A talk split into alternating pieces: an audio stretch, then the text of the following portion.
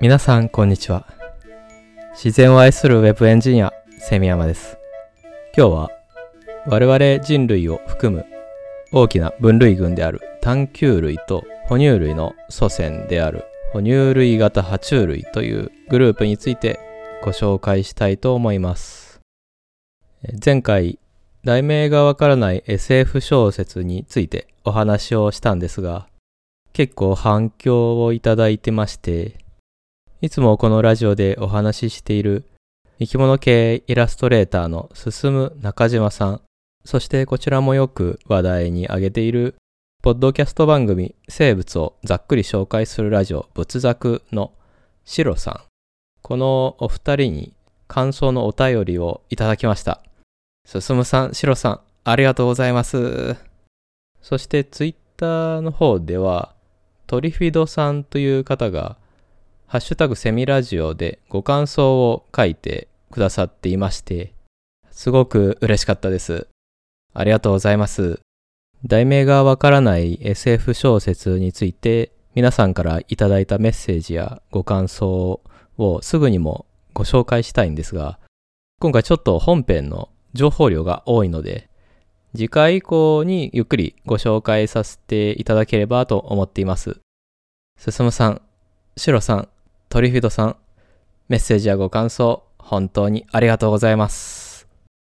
それでは本編の単球類と哺乳類型爬虫類についてお話ししたいと思います。哺乳類型爬虫類ということで、哺乳類なんだか爬虫類なんだかわからない、かなり知名度が低い生物のグループなんですけども、実はとても重要な分類群なんですね。この哺乳類型爬虫類というのは、我々人類を含む哺乳類を生み出した陸上四足動物のグループなんです。この哺乳類型爬虫類というのは古い呼び名でして、現在は哺乳類も哺乳類型爬虫類も単球類という大きなグループに、えー、まとめて入れられています。単球類の中で現在も生息しているのが我々哺乳類ということなんですね。ヘビやトカゲなどの爬虫類とは割と根っこの部分でその単球類は違う系統というふうに言われていて両生類から爬虫類そして単球類がそれぞれ別個に誕生したというふうに言われてましてなので今ではこの哺乳類型爬虫類という言い方はまああまり正確ではないと言われてるんですけどねで、哺乳類型爬虫類というと、まあ、長いので、今回、単球類という言葉を、哺乳類を除いた、いわゆる哺乳類型爬虫類とくくられていた動物の総称として使用させていただきます。実際には単球類というと、哺乳類も含めてしまうんですね。恐竜というと、鳥も含めてしまうみたいなイメージですね。で、この単球類の頭骨を見てみると、頭骨を横から見た時に、眼下の後方に穴が一つ開いてるんですけども、この穴のことを側頭層と言うんですね。側頭部に開いている窓のような穴だから側頭層と言うんですね。この側頭層という穴が一つだけ開いている生物を単球類。側頭層が二つ開いているワニ、トカゲ、ヘビや絶滅した恐竜などほとんどの爬虫類のグループを早球類、またカメなど側頭層がないグループを無球類というふうに分類することがあります。この側頭層の数は必ずしも分類上近いことを意味するわけではないという話もあるんですけども、そんな中で単球類に関しては、この単球類というグループに入れられている生き物たちはそれぞれが分類上に近くてまとまった一つのグループだと考えられています。単球類に含まれる動物は哺乳類の直接の祖先であるキノドン類はもちろんどのメンバーも恐竜やら鳥やらトカゲよりは遺伝的に我々人類に近いということなんですね。で、この単球類生態も外見も様々な多様な分類群なんですけども、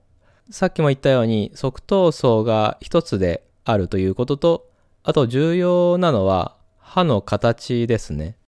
実は探求類の歯は石性といって部位によって形が違うという性質があるんですね。ワニやトカゲって基本的にはどの部位の歯も同じ形をしてると思うんですが、探求類は部位によって歯の形が違うんですよ。剣士だったらとんがってて、奥歯は物をすりつぶせるよう平らになっているみたいな感じですね。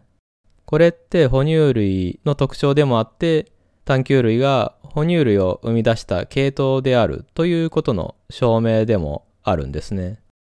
探求類はいろんなグループに分かれているんですけども、今回はそれぞれのグループからそれぞれ何種か注目すべき生物をピックアップしてご紹介していければと考えています。まずざっくりした分類からいくと、探求類は大きく分けて万流類と十九類に分かれていまして、万流類の番は将棋盤の番に、まあ、ドラゴンの竜。十九類は獣の十に弓の九ですね。で、原始的な万流類の一部の系統から進化したグループが19類です。この19類に含まれるキノドン類というのがいまして、これが我々哺乳類につながる系統だと言われています。原始的な探求類である万流類は、古生代石炭紀後期からペルム紀前期に繁栄したグループで、ペルム紀中期まで存続しました。万流類は北米から多くの化石が発掘されていることもあって、全体としてマイナーな探求類の中では比較的知られている種類を含むグループなんですね。特にペルム紀前期の北米は万流木のパラダイスで、その時代の地層から発掘される有用膜類、つまり探求類や爬虫類など四足陸上動物の約70%が万流類なこともあるそうです。ペルム紀前期の北米で万流類は大繁栄してたんですね。右を見ても左を見ても万流類がいるなという感じですね。そんな万流類から見どころを紹介したいと思います。まずはトップバッター。北米を代表する万流類。セビレワロマン、ディメトロドン。ディメトロドン。大昔の動物とか、子供向けの古生物図鑑の常連としてご存知の方も多いんじゃないかと思うんですけども、こいつも探求類、別名、哺乳類型爬虫類なんですね。僕が子供の頃に読んでいた古生物の図鑑にも、このディメトロドンはいましたね。その時は、恐竜だと、背びれのある恐竜だと思ってたんじゃないかと思うんですけども、恐竜じゃないんですね。恐竜で言うと、背びれのあるスピノサウルスという魚食性の恐竜がいるんですけども、ちょっとディメトロドンと混同されがちかもしれません。このディメトロドン、見た目はかなりいかつくて、肉食性で背びれが生えてて、もういかにも人類から縁遠い化け物的な存在のように見えるんですが、やはり探求類ということで、部位によって歯の形が違う意思性をこの段階ですでに持ってるんですね。そしてやっぱり背びれですよね。何なんでしょうね。背びれがあると、おって思う。この感じって。大人気の特撮怪獣であるゴジラも、もし背びれがなかったら、あそこまでの人気は出なかったんじゃないかと思うんですよね。背びれのないつるんとした背中のゴジラを想像すると、やっぱちょっと違うなぁと思っちゃうんですよね。そんなことを思わせる肉食の万流類、デメトロドンでした。続いていきます。またしても背びれ。植物食の万流類、エダフォサウルス。はい。ということで、こちらも背びれが生えている万流類なんですけども、多いんですよね。背びれが生えている蛮竜類。蛮竜類は45族が確認されているんですが、そのうちの7族で背びれを持った生物が確認されています。流行ってたんでしょうね。この背びれは多数の血管が通う構造になっていて、体温調節に利用されていたのではないかと考えられています。朝は太陽を背びれに浴びて体温を上げて、暑くなってきたら放熱に使っていたのではないかと考えられてるんですね。で、そんな背びれのある植物食動物のエダフォサウルス。これもいろんな古生物図鑑に載っている常連だと思います。エダホサウルスは現在の北アメリカやユーラシアに生息していた植物食の蛮流類で、最も古い植物食動物の一つでもあるんですね。歯だけではなくて、郊外に突起を持ち、下顎を前後にスライドさせられる構造になっていました。植物をしっかりすりつぶすことができたんですね。すごいのが、さっきの肉食蛮流類のディメトロドンと植物食蛮流類のエダフォサウルス。これ、どちらも近い時期に北米大陸に生息してたんですよね。生息年代も住んでる場所も被ってたんですよ。つまり、お腹を空かせたディメトロドンがエダフォーサウルスを襲うということもあったと考えられるわけで、絵的に言うと、狩る方も狩られる方も、両方背びれを生やしているっていうことになるわけなんですね。完全にキャラが被ってるんですよね。そうするといろいろ想像しちゃうんですけども、ディメトロドン目線で考えたとき、背びれがない他の動物を襲うときと、背びれが生えてるエダフォサウルスを襲うときとで、気持ちって変わるんですかね？あれ？こいつ、背びれ生やしてるけど仲間じゃないし、まあ、いっか、みたいな感じで、ちょっといぶかしみつつも、結局は襲いかかるんですかね。それとも、あんまりそういうことは考えないのか、ちょっとよくわかりませんけど、おそらく石炭紀からペルム紀の北米大陸では、そういう狩る方と狩られる方の両方が背びれを生やしているという状況が発生してたんじゃないかと思います。それでは、盤竜類からもう一種。小顔ブームの先駆者、コティロリンクス。コティロリンクス、皆さんご存知でしょうか？個人的に名前がすごく覚えにくくて、なかなか記憶に定着しないんですが、ビジュアルはなかなかすごい動物なんですよ。このコティロリンクス最大の特徴は頭部の小ささですね。体長は3.6メートルもあるのに、頭部のサイズが大人の握り拳より一回り大きい程度しかないんですよ。小顔ですよね。小顔といえば、90年代に安室奈美恵が小顔ブームを巻き起こしたわけですが、それに先駆けること2億7000万年ということですね。そんなコティロリンクスなんですけど、やはりその頭部の小ささが、四足動物として見たとき、原生の生物とあまりにもかけ離れたバランス感なんですよね。ぶっちゃけめちゃくちゃバランスが悪く感じるんですよ。このコティロリンクス、いろんな方のイマジネーションを刺激する存在のようで、無料素材で有名なイラスト屋さんをはじめ、いろんな方がイラスト化していて、どれもとっても楽しい絵になっています。Google の画像検索でコティローリンクスで調べてもらうと面白いので、ぜひやってみてくださいね。ということで、盤竜類からはディメトロドン、エダフォサウルス、コティローリンクスをご紹介させていただきました。盤竜類にスフェナコドン類というグループがあるんですが、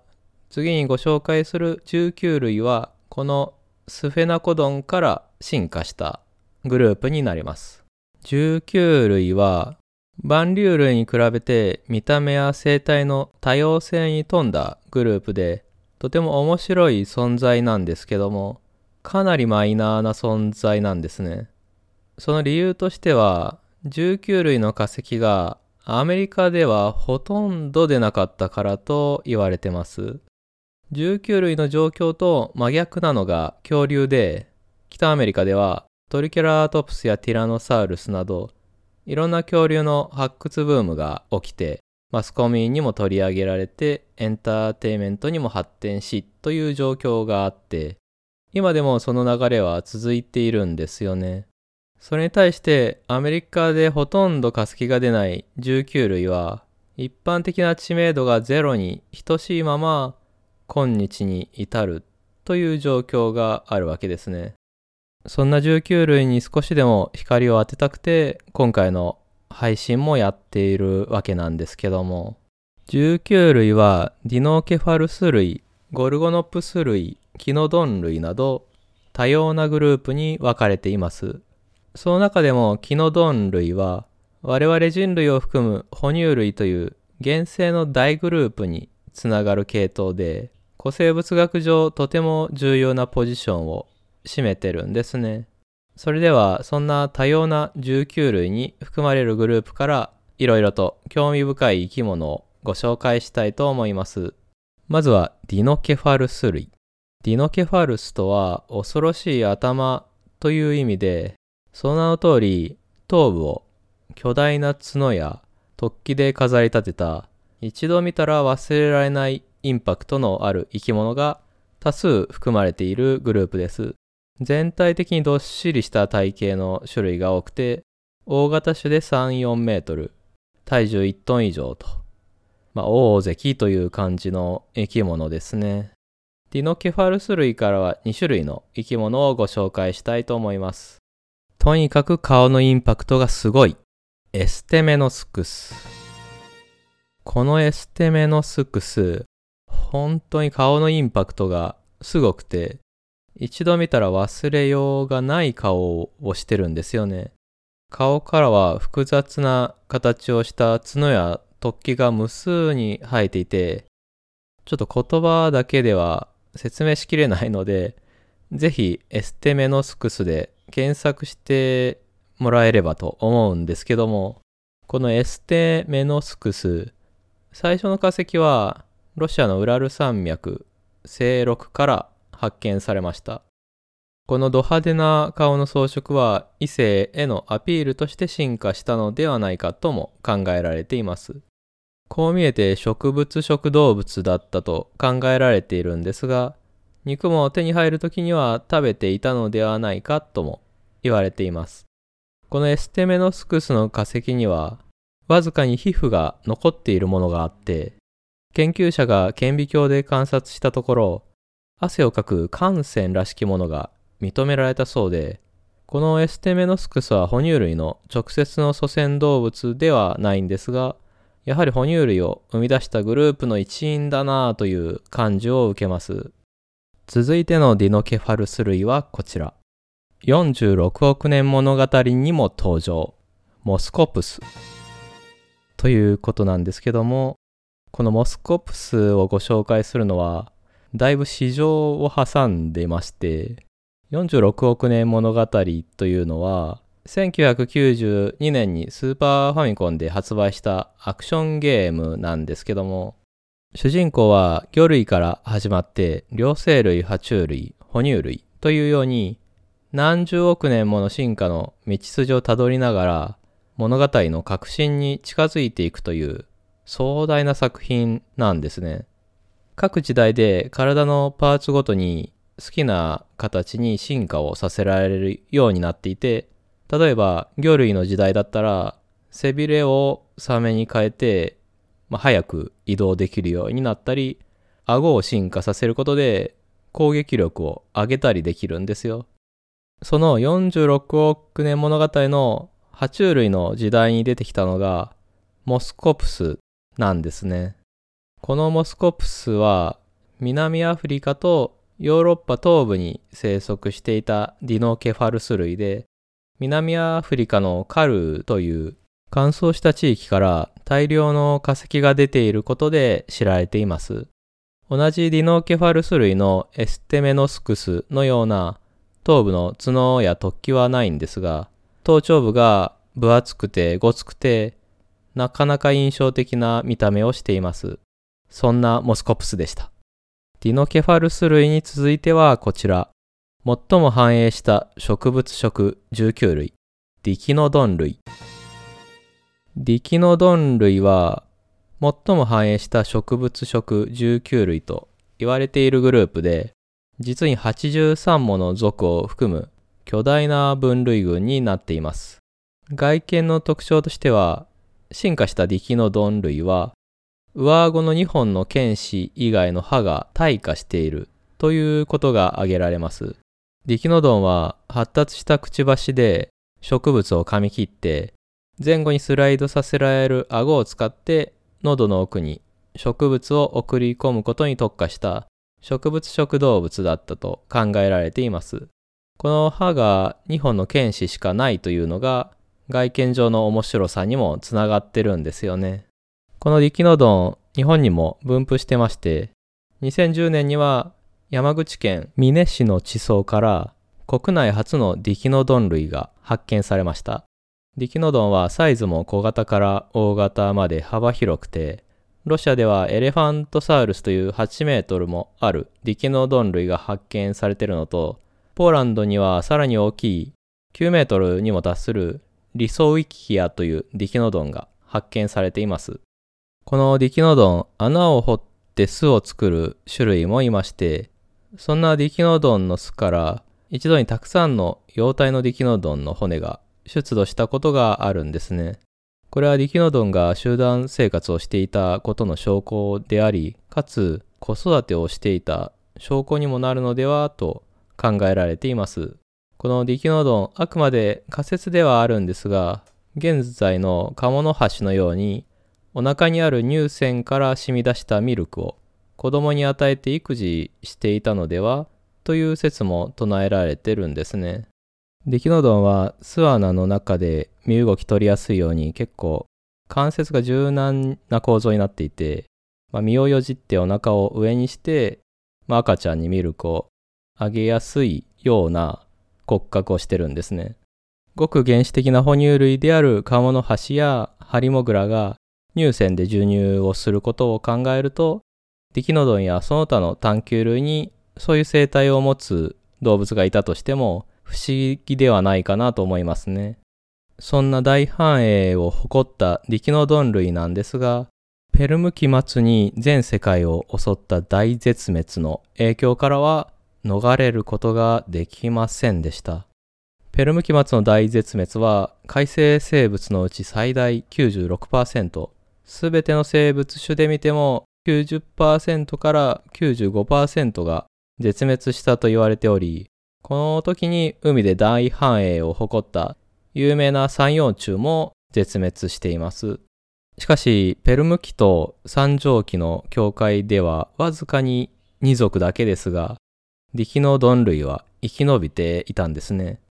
そして三畳紀の世界で世界中にその生息域を広げることになる三畳紀ディキノドンの代表種がこちら。世界を股にかけるディキノドン、リストロサウルス。このリストロサウルス、体長は約90センチから120センチと、イノシシほどの大きさの生き物で、目は頭骨の上部についていて、ちょっとカエルっぽい顔立ちをしたディキノドン類です。リストロサウルスはロシア、中国、インド、ラオス、南極など非常に広範囲に生息していました。これはこの時期まだ分裂していなかった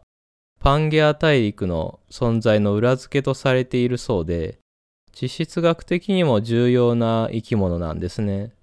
続いて、ディキノドン類からもう一種。北米産ディキノドン、プラケリアス。プラケリアスは北米から見つかった唯一のディキノドンで、ディキノドンの特徴は上顎の2本の剣士だと先ほどお話ししたんですけども、このプラケリアスは他のディキノドンであれば2本の剣士が生えているところ、その牙の部分を覆い隠すように頭骨自体が伸びて、もともとあった剣士は逆に退化して小さくなっちゃってるんですね。頭骨を牙のように伸ばすというこの進化に一体どういう意味があったのかは謎とされてます。このプラケリアスもとても見た目が面白くて好きな生き物ですね。そんな見た目が面白い動物が多数在籍する分類群であるディキノドン類なんですけどもペルム期末の大絶滅は乗り切ったんですが2億2300万年前に地球を襲った中規模の絶滅によってついに絶滅してしまいます。大繁栄したディキノドン類は子孫を残さずに絶滅してしまったんですが、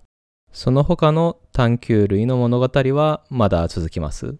次は哺乳類につながるキノドン類を含むグループである重種類をご紹介したいと思います。10種類は大きく分けて、ゴルゴノプス類、テロケファルス類、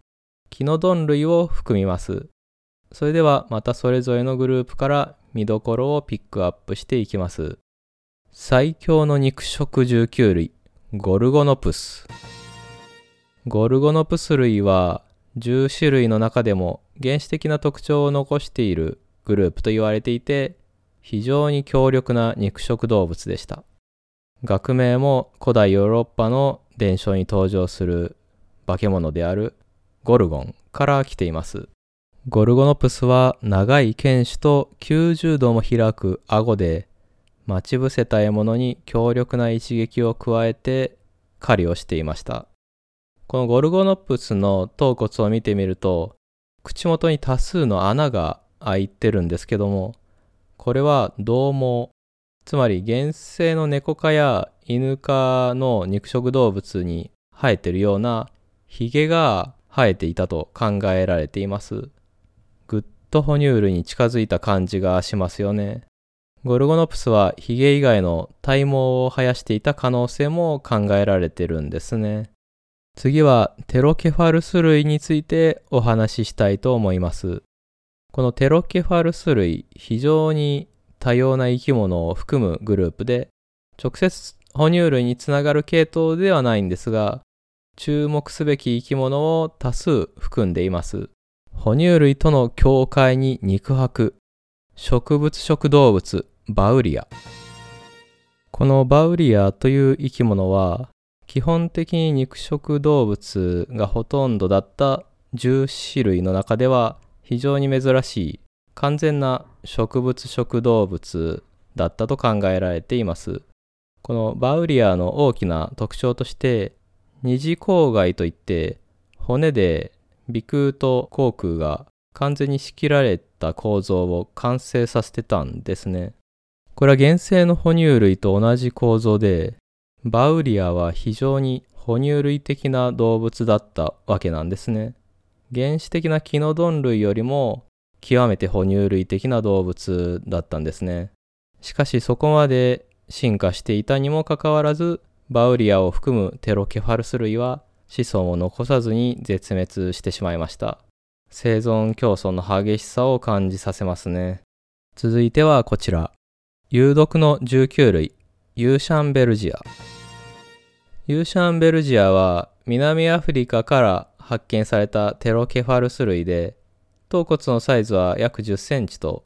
そこまで大きい動物ではないんですけども、非常に珍しい特徴がありました。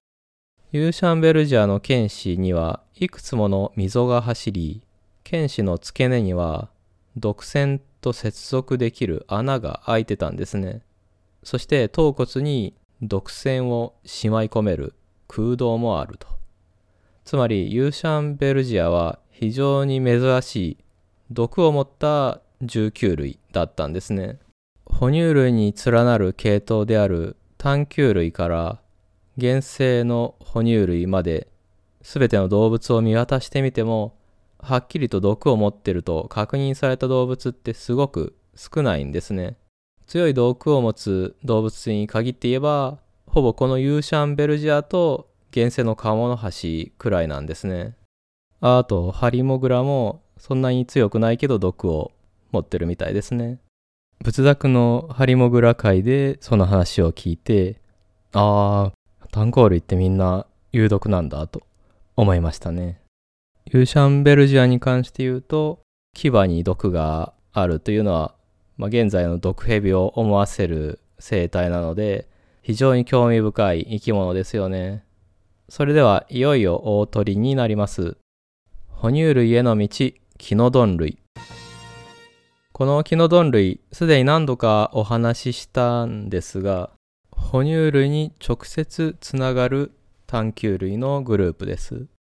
この段階まで来るとかなり哺乳類に近いですね。哺乳類との区別が難しくなるほど哺乳類に近づいていたグループだと言えます。哺乳類との外見上の大きな違いとしては、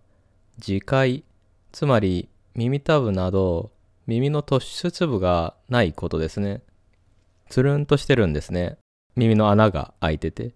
トリナクソドンというキノドン類の化石は体を丸めた状態で見つかっていて、高温性や体毛を備えていたのではないかと言われています。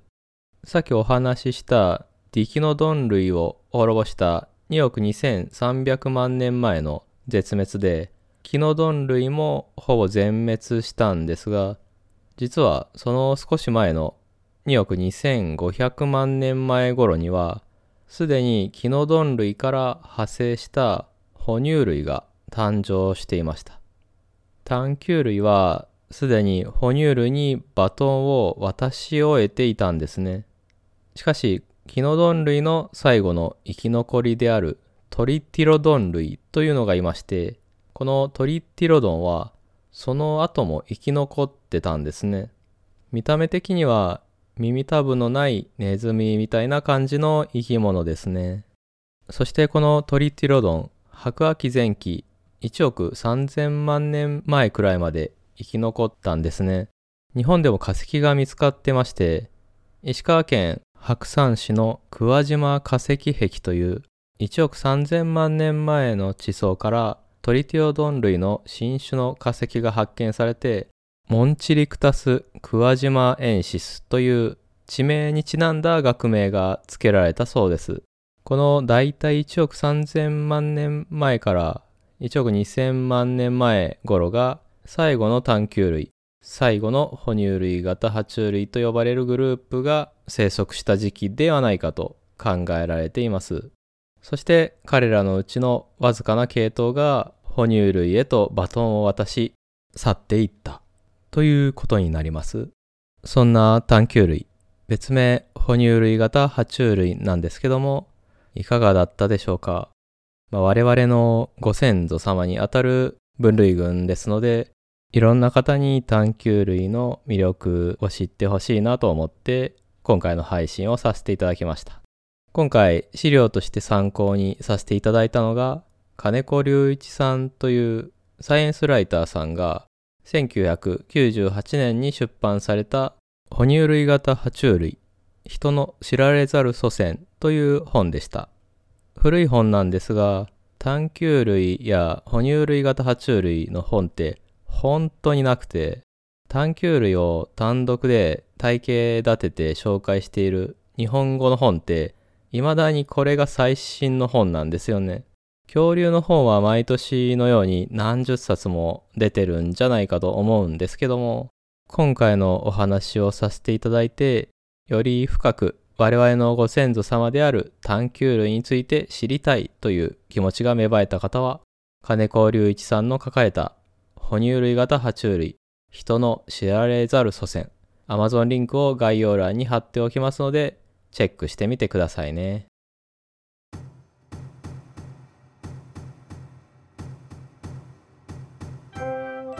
今回は人の知られざる祖先探求類別名哺乳類型爬虫類についてご紹介させていただきましたご視聴ありがとうございました